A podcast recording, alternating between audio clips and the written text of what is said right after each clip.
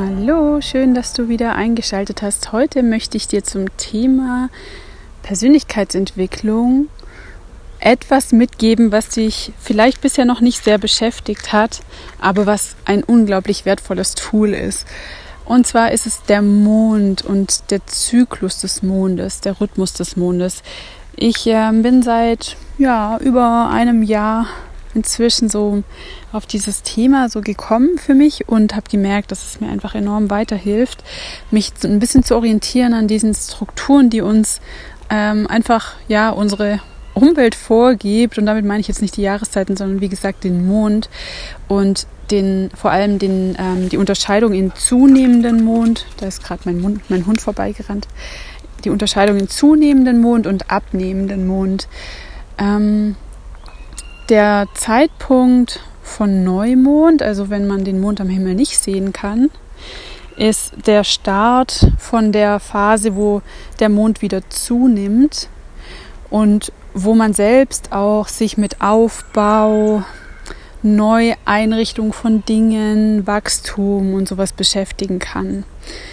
Und der Zeitpunkt des Vollmondes ist dann der Zeitpunkt, wo das Abnehmen wieder beginnt, wo der Mond wieder immer kleiner wird und wo man selbst das Thema loslassen, ausmisten, Ballast abwerfen, Freiheit schaffen, Freiheit generieren, für sich nochmal bewusst anpacken kann. Und in unserem Leben geht's, also geht's immer sehr rhythmisch zu. Wir haben immer Phasen, in denen wir zum Beispiel gut vorankommen, Phasen, in denen es mal auch wieder ein bisschen stagniert.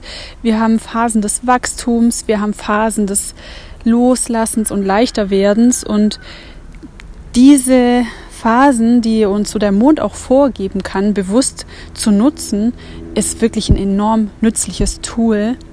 Und ich möchte jetzt einfach mit dieser Folge mal die Idee mitgeben, ob das vielleicht auch für dich ein gutes Tool sein kann, weil es für mich in der Persönlichkeitsentwicklung und auch in der Gestaltung meines eigenen Business, in der Gestaltung meines Lebens was wirklich ganz, ganz Wertvolles ist.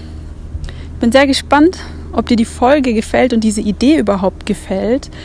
Ähm, schreib mir gerne und ich wünsche dir jetzt erstmal gutes Vorankommen auf deinem Weg in ein nachhaltigeres Leben.